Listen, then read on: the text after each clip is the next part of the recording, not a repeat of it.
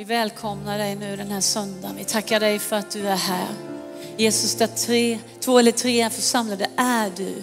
Tackar dig för att du är här Jesus. Du vill tala till oss idag. Du vill eh, uppenbara ditt ord för oss idag. Fader, vi bara kommer inför dig. Tackar dig för din nåd som är ny varje morgon. Tackar dig Fader för att vi bara får vara tillsammans. Eh, vi ser inte det som en självklarhet att kunna samlas så här. Vi ser inte det som en självklarhet att kunna bara komma hit och bara få lovsjunga och prisa ditt namn. Så tack för den här stunden, tack för det här mötet, tack för den här söndagen. Och vi välkomnar dig heliga Ande att precis göra vad du vill.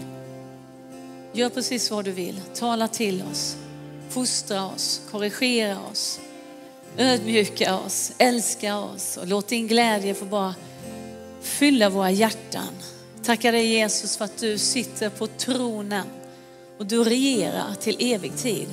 Du sitter på tronen Jesus och du har vunnit en fullständig seger. Du har befriat oss och vi tackar dig för det Jesus. Vi bara tackar dig för det. Vi överlämnar den här stunden till dig nu i ditt namn Jesus. Amen. Amen. Amen. Amen. Mm. Tack Jesus. Amen. Tack så jättemycket. Varsågod och sitt. Eh, ja, det är, så, det är ljuvligt med Guds närvaro, eller hur? Eh, som sagt, vi har sagt det hundra gånger, välkomna hit. Ni som tittar också på streamen, jättevälkomna hit eh, till eh, Citykyrkan Stockholm. Rosa Moreno heter jag, gift med Jorge. Och jag är en av ledarna här i eh, församlingen. Och eh, ja, Eh, Eh, idag så heter temat, eller man ska säga om man nu eh, ska ha ett sånt. Eh, jag fick en mening till mig när jag ja, fick det här att jag skulle predika idag. Så fick jag en mening och den här meningen var bara så här liksom. Evangeliet till alla. Evangeliet för alla. Och evangeliet i alla tider. Och eh, jag ska bryta ner det lite grann, vi ska titta lite grann på det. Och, och eh, jag tycker mycket om att jobba med sådana här frågeställningar. Jag ställer mig frågor till mig själv och till andra och så brottas man med olika, olika frågor. Kanske frågor som inte är så lätta att svara på, kanske frågor som vi bara, ja men det där har jag svar på. Men har vi det egentligen? Så eh, stöta och blöta, det är härligt. Eh, och eh, om jag ska börja med evangeliet till alla då? Då, då ställer jag en fråga här. Hur förhåller vi oss som församling och individer? Hur förhåller oss vi till utmaningen att presentera evangeliet på ett trovärdigt sätt? På ett trovärdigt sätt. Det är en fråga vi kan ställa oss. Är det, är det möjligt att nå alla människor är det möjligt att nå fram till alla? Är det möjligt att göra sig förstådd utifrån de förutsättningar som finns hos, hos eh, oss människor? Och den förförståelsen som vi alla har byggt upp i våra liv, unga som gamla, eh, och eh, hur vi förhåller oss till både livshistoria, kultur, allt som vi bär med oss. Vi vill ju nå fram, eller hur? Vi vill ju nå fram när vi är ute och predikar så att folk förstår. Vad är det vi säger och vad är det vi menar med evangeliet? Och vi vet att evangeliet är till för alla. Vi vet att Gud har inte anseende till person, eh, och det vet vi, fattig, rik, socialgrupp, eh, hudfärg, nationalitet. Gud har inte anseende till någon person. Eh, och oavsett vad vi har haft för oss, vi kanske har varit helgon innan vi mötte Jesus. Vi kanske har varit i den lägsta positionen i livet eller vilka beslut vi har tagit, hur bedrövligt det än har varit. Så innan vi mötte Jesus så är vi där allesammans. Och evangeliet är till för dig och mig. Inte på grund av vad vi har gjort eller inte gjort, utan på grund av att Gud älskar och gav sitt liv fullt ut för att befria oss och eh, det vet vi ju att Bibeln uttrycker väldigt tydligt. Eh, men hur når vi fram? Hur når vi fram till människor? Vissa människor, ursäkta mig, i alla fall eh, människor som jag kanske möter i, i där jag arbetar. Jag arbetar mycket akademiskt, folk sånt här och inom, inom sjukvård och så här. De har ju en föreställning ibland att, att vara kristen eller religiös, som de kallar det, är ett svaghetstecken. Har ni stött på det ibland? Ja, du är kristen. Okej, okay, jag förstår. Jag fattar. Okej, okay. ah, eh, du behöver något att tro på för att vara lycklig. Eller, eh, ja, du är svag så du behöver Gud. Och jag hör om alla missbrukare och kriminella som blir frälsta. Vad fint. Fint att de får en tro och en grund att stå på. Men sanningen är ju så här att alla tror ju på något. Eller hur? Men det vill ju inte en ateist hålla med om. Men om du sitter ner och pratar och penetrerar lite grann i ett samtal så kommer vi säkert fram till att alla har någon form av tro på något sätt. För att människan är i grund och botten religiös. Vi är skapat med ett behov av att söka någonting som är utanför oss själva. Det är därför det blir så mycket konstigt ibland. Men för att komma till kontaktpunkten med sig själv och någon form av självinsikt av vår egen vilsenhet så krävs det någonting av oss. Att komma till den här kontaktpunkten, ni vet. Någon form av självinsikt av vår egen vilsenhet. Då krävs det något av oss. Det, det krävs att vi förstår vår egen, vår egen litenhet och vår egen sårbarhet och hjälplöshet inför de här verkligt stora existentiella frågorna. Det här tror jag alla kan hålla med om.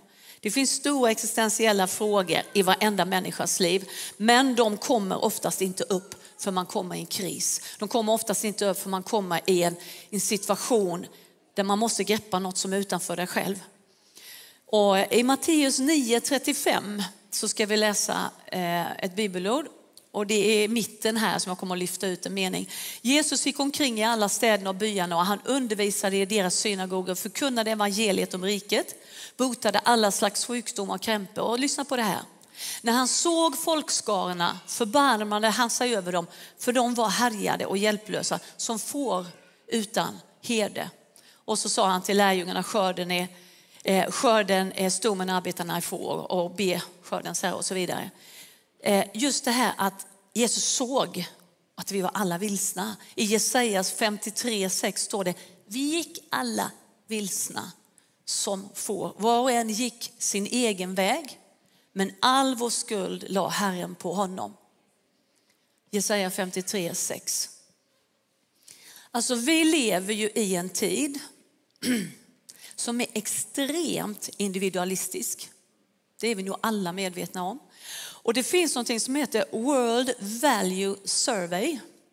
Eh, det här är ett eh, världsomspännande nätverk. Det är forskare som eh, studerar värderingar och deras inverkan på sociala och politiska livet. Och de samlar in alla de här enkäterna och det är ett representativt urval som täcker 90 procent av jordens befolkning. Och på den här kartan då som finns så finns Sverige längst ut av det mest sekulariserade och mest individualistiska landet i världen. I världen, tillsammans med Japan där någonstans. Så ser vårt land ut, Sverige.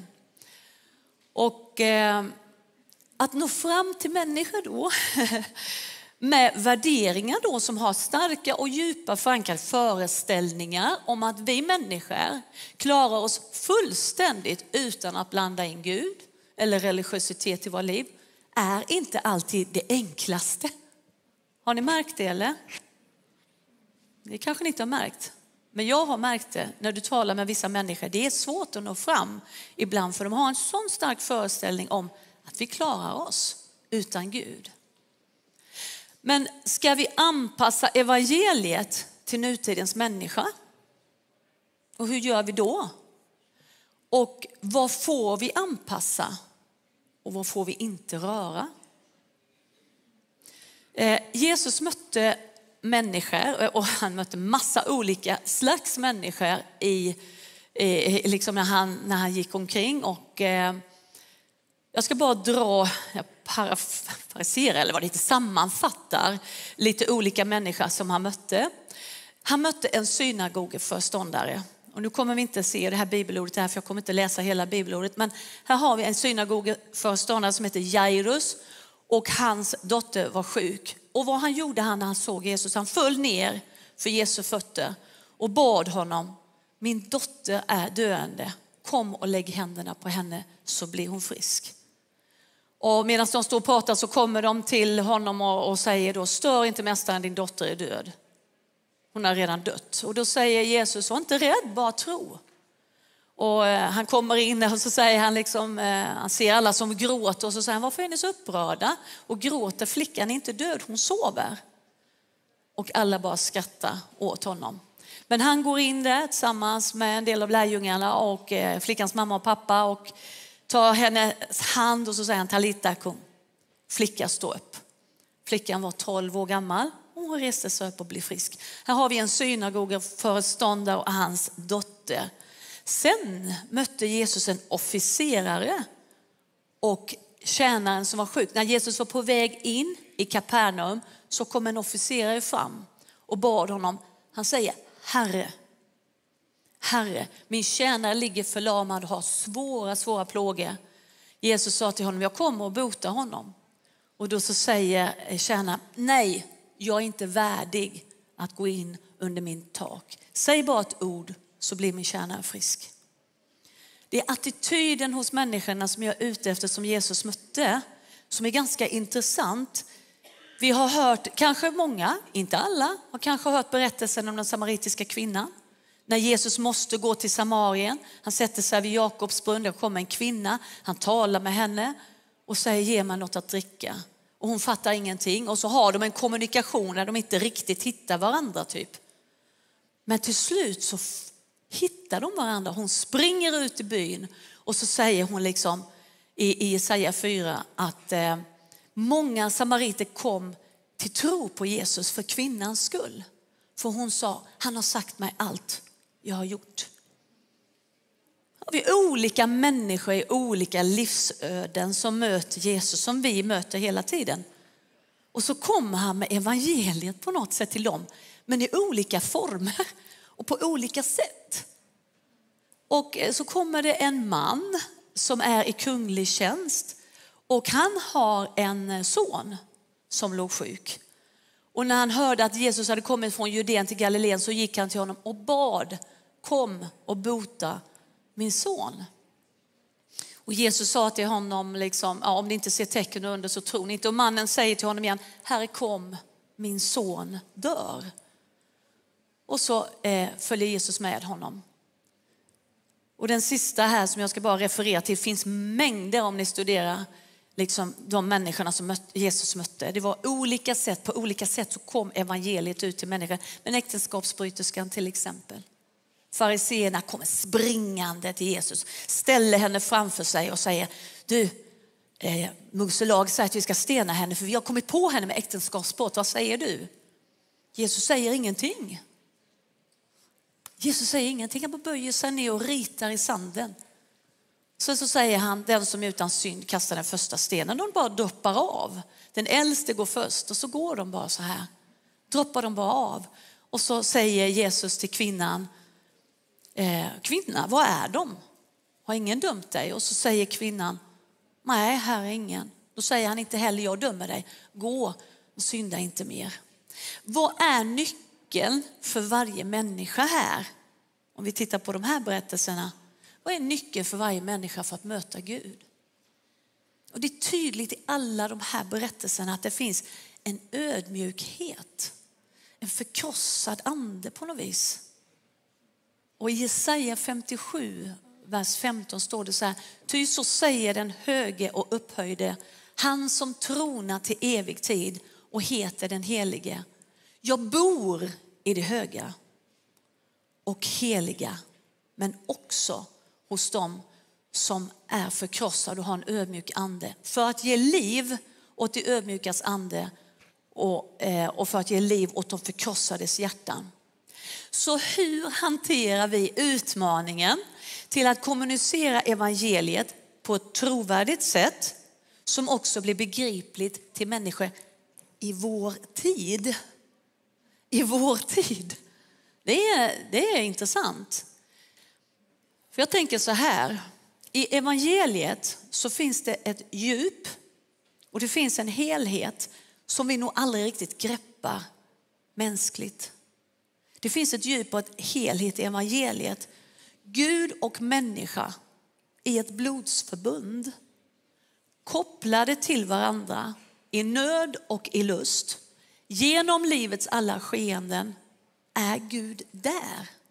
Alltid. Inte för att vi är duktiga eller presterar bra, utan den enkla anledningen att vi faktiskt är ett. Tillsammans redan nu i en evighet som existerar i vårt ande. Evangeliet till alla, för alla och evangeliet i alla tider. Evangeliet i alla tider. Så tänker jag så här. Jag berättade förra gången att jag för många, många år sedan så, så reste jag lite och skrev eh, reportage och sånt där. Det var ju bara, jag har ingen, jag har ingen utbildning i det, men jag fick nåden att få göra lite sådana saker, erfarenheter i livet. Och det som var intressant när man satt och intervjuade de här människorna, så här, stora skenor, stora väckelser så här. Och så, så frågar man så här, liksom, vad, vad, tror ni att det är som, som liksom ligger till grund för det här som sker? Och ibland så kunde man känna så här liksom att alltså, vi har hittat sista nyckeln. Vi har hittat nyckeln till väckelse. Vi har hittat den sista nyckeln. Och jag ändå tänkte så här, det har funnits många nycklar då. För Gud har gjort så mycket fantastiskt under alla tider. Det har skett på hans sätt. Eller hur? Och vi har försökt ibland att paketera in det och analysera det och behålla det till vilket pris som helst. Men eh, Gud gör på sitt sätt i sin tid. Inte sant? Det är bara till att hänga med. Och jag ska bara dra lite historia om ni vill hänga med. Jag är, ingen, jag är inte haj på det här. Jag har bara tittat lite. Jag tycker det är intressant. Eh, frälsningsarmén, när Frälsningsarmén kom, växte fram under 1800-talet ur metodismen. Och det var ju William och Catherine Booth som tillhörde metodistkyrkan. Men de hade en längtan efter att nå ut till de fattiga, till de marginaliserade. Så de ville komma ut med sin lära då, eller, och, och socialt arbete. Och de började arbeta i slummen. Och då startade de en förening och sen växte det till kyrkosamfundet Frälsningsarmén. Och de betonade mycket omvändelse, bot, syndabekännelse och mycket diakoni. Eh, och sen så kom ju under 1800-talet 56 Evangeliska Fosterlandsstiftelsen och växte fram. Och där var det nattvarden, sakrament som var väldigt viktigt. Och, och att det absolut bara kunde delas ut i kyrkan. Och sen så föddes det svenska missionsförbundet fram för att de ville fira nattvard, liksom och själva göra det. Och sen så kom ju eh, liksom frågan med det här med dop, att dop var så viktigt. Och då växte baptistförbundet fram och ut, baptist, ut ur baptistförbundet så växte pingströrelsen fram för att, eh, för att man betonade liksom hebreidagörelse, helig andes tungotal och sådana saker, andedop. Och 1907 kom pingströrelsen till Sverige och då var ju Levi Petrus en av förgrundarna. Här ser man hur Gud, och det här är ju bara Sverige, eller hur? Och det här är ju inte all, långt ifrån hela hela sam... Är ni intresserade av det så finns det massa böcker om det som ni kan titta på. Men det är intressant att se hur Gud har rört sig i alla tider med evangeliet och fött fram någonting nytt så här och fött fram någonting nytt och hållit sig till kåren, alltså kärnan, men ändå betonat olika saker. Det här är ju bara vad som har hänt i Sverige. Men hur ser man till evangeliet globalt så har ju det sin egen story då. Men om vi tittar på i västvärlden då. Alltså, vi behöver ju fråga oss vilket evangelium vi predikar idag. Vilket evangelium predikar vi idag? I västvärlden? i förhållande till många andra kristna, vad många andra kristna behöver gå igenom i andra länder. Eh, och det här kanske är lite tungt att höra, liksom, men jag tycker det är intressant. Evangeliet till alla, för alla i alla tider. Och då tänker jag närmast på den förföljelsen som finns över världen. Och eh, det finns en organisation som heter Open Doors.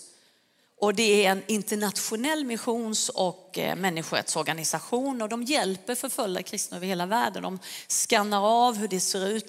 Det är över 70 länder som de har sammanfattat och tittat på. Det är över 360 miljoner människor i världen så blir det svår, svår, svår förföljelse för evangeliet. Eh, och eh, det kan både vara extrem och allvarlig förföljelse. Så om vi nu talar om evangeliet till alla, för alla och i alla tider. Hur kommunicerar vi evangeliet i det samhället som vi lever i idag? Eller hur? Om vi, om vi, gör, om vi rör lite svåra frågor. Vi, vi kan vara glattiga och så här, vi kan predika evangeliet och glatt budskap. Men idag går vi lite så här, rör oss lite grann med sådana här frågeställningar som inte är farligt att lyfta upp. Hur, eh, hur kommunicerar vi evangeliet till det samhälle vi lever i idag? Och vi lever i en extremt omnipotent tid. Alltså det här är jag och allting kretsar kring mig. På grund av att det informationsflödet som kommer till oss handlar väldigt mycket om mig, jag och mig och mitt. Och vi tror ibland att Sverige är, neutralt. Men vi är ett extremt land. Vi ligger högst där borta i hörnet. Tittar man globalt på andra länder, hur andra länder ser på Sverige. Det kan man också se på, dem, på den invandringen som kommer när man talar med människor från andra länder. Att vi är extrema. Vi är inte neutrala på något sätt. Vi är extrema när det kommer till individualismen. Så eh, man kan ju säga, och man kan ju, man kan ju tänka så här att nästan eh, helt, att vara helt oberoende är vår tids religion lite grann. Eh, men är det Guds tanke att vi ska vara helt oberoende? Är det bibliskt? Är det, är det sunt? Är det Guds tanke att vi ska vara som liksom ensamma öar liksom, som inte behöver stå i ansvarsförhållande till någon? Gör det oss till bättre människor? Blir vi tillfredsställda i vår strävan? Oj, blir vi tillfredsställda i vår strävan efter lycka, framgång, materialism, du vet det här. Och jag tror inte att vi ska tänka i banor som att vi hedrar Gud mer genom att vara fattiga, sjuka eller lida brist. Jesus, det, är inte, det var inte det Jesus sa. Han gick omkring och visade genom sitt liv och lärde att Gud vill upprätta, Gud vill befria, han vill hela, han vill välsigna. Det är en tydlig, klar princip.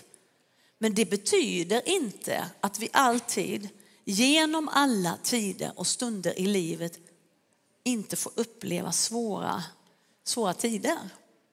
Eller hur? Vi vet att Guds rike står i totalt motsatsförhållande till världens sätt att tänka. Eller hur? Världen säger den som sparar han har, Gud säger den som ger han får. Världen säger ska jag ta vara på min broder. Gud säger älska din fiende och ge till den som ber dig. Världen säger jag är i centrum av universum. Gud säger att allt utgår ifrån honom. Han är i centrum i universum.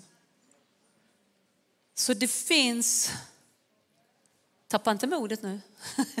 Det finns, alltså jag tror faktiskt att det är viktigt att man lyfter upp vissa saker eh, när det kommer till tiden vi lever i och, och sådana här frågor. Hur, hur når jag fram till mina kollegor på jobbet liksom? Det finns en dödsprocess som måste ske för att kunna bli född på nytt. Och i omvändelsen så finns det liksom en kapitulation som behöver infinna sig. Och det innebär inte att vi direkt förstår allt, men, men viljan till att bli en följare och ta emot Jesus som frälsare och Herre behöver finnas där. Att bära sitt kors varje dag det, det är tufft, men det genererar faktiskt glädje. Alltså det är konstigt det här. Va? Men att, att död kan från, på samma gång generera liv. Att ett förkrossat hjärta samtidigt kan göra dig fri. Att i en viss form av lidande kan du faktiskt också känna frid och tillfredsställelse. Så att kapitulera inför Gud, det är den största friheten av alla. Kapitulera inför Gud. Det innebär inte passivitet och inåtvändhet. Men det innebär bara att vi lever för någonting som är faktiskt större än mig. Större än mig. Eh, och vi har pratat lite grann och jag tror att Jorge också har nämnt det här om, och jag kommer att ta upp lite grann ett, ett ord som vi myntar liksom om, om ett humanistiskt evangelium. Ett humanistiskt evangelium. Och Bibeln talar ju eh, och är tydlig med att det handlar inte i första hand om oss. Eh, för det humanistiska evangeliet har sin glädje i egot, i mitt eget, i det jag kan få till mig. Och humanism är vackert i den bemärkelsen att varje människa har ett absolut värde och inga andra värden kan köpas på, på den bekostnaden.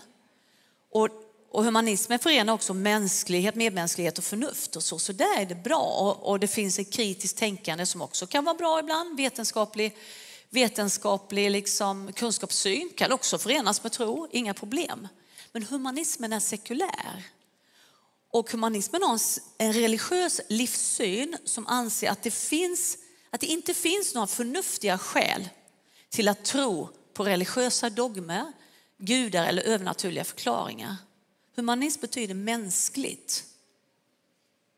Men om vi predikar en mänsklig Jesus, vilket han också var, men om vi predikar en mänsklig Jesus så kan evangeliet fokusera mer kring en moralisk och etisk Jesus som vi kan ha som coach och mentor, men inte som herre och kung.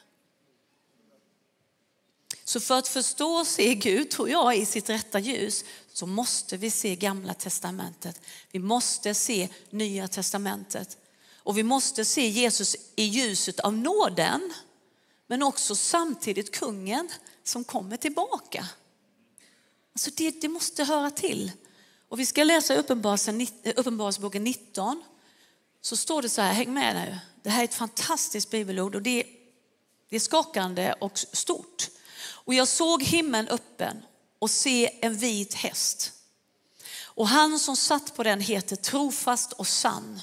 Och han dömer och strider i rättfärdighet. Hans ögon var som eldslågor och på sitt huvud bar han många kronor. Han hade ett namn skrivet som ingen känner utom han själv och han var klädd i en mantel som var doppad i blod. Och hans namn är Guds ord. De himmelska herrarna följde honom på vita hästar och de var klädda i vitt rent linne. Och ur hans mun kom ett skarpt svärd som han ska slå folken med och han ska styra dem med järnspira och han trampar Guds den allsmäktiges stränga vredes vinpress. Och på sin mantel och på sin höft har han ett namn skrivet, kungarnas kung och herrarnas herre.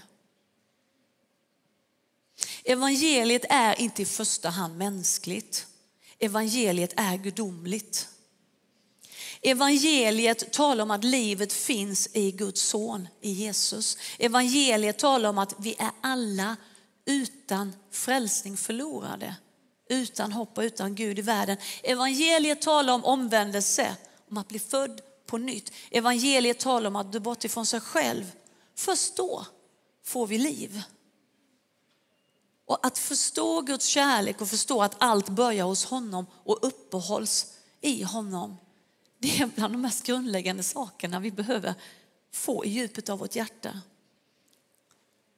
Det kommer inte upp på tavlan här men det står i Romarbrevet 8, 38 eh, att jag visst som att varken död eller liv, änglar eller första, något som nu är eller som ska komma, varken makt och höjd eller djupet eller något annat skapas och kunna skilja oss från Guds kärlek i Kristus Jesus, vår Herre. Plötsligt så blir ytligheten oattraktiv. Den blir ointressant.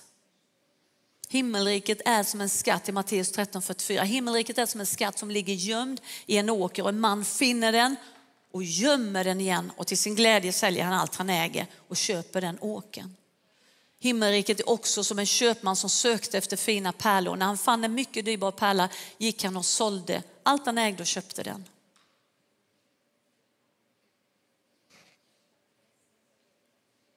I slutet här alldeles strax, jag är färdig om en liten stund. Kanske är det så att vi behöver lära oss att leva med brustenhet och sårbarheten och även förstå att på samma gång som evangeliet är glada nyheter som leder till liv, frälsning, helande, frihet och välsignelse så är också evangeliet ett tveeggat svärd som tränger igenom och som bryter ner orenhet i våra liv och som påbörjar en dödsprocess som är nödvändig för att all vår ytlighet ska faktiskt utmanas. Det står i Psaltaren 63.2, lyssna på denna, den är fantastisk. Gud, du är min Gud. Bittida söker jag dig, min själ törstar efter dig. Min kropp längtar efter dig i ett torrt land som försmäktar utan vatten. Så skådar jag nu efter dig i helgedomen för att få se din makt och ära. Ty din nåd är bättre än liv och mina läppar ska prisa dig så ska jag lova dig så länge jag lever. Och i ditt namn ska jag lyfta mina händer. Visst är det vackert va? Genom historiens gång så skapas det djup. Genom utmaningar och tvivlets brottningskamp, typ MMA nästan du vet, formas vår karaktär. Och genom djup förståelse av vad det innebär att Jesus segrat så byggs trons och hoppets förmåga liksom att se in i vårt innersta. Genom att förstå sanningen så som den är beskriven i Guds ord så gör den oss fria. Är vi rädda för döden? Den fullkomliga kärleken driver ut all rädsla. Det finns ingen rädsla i kärleken. Det finns ingen rädsla i kärleken.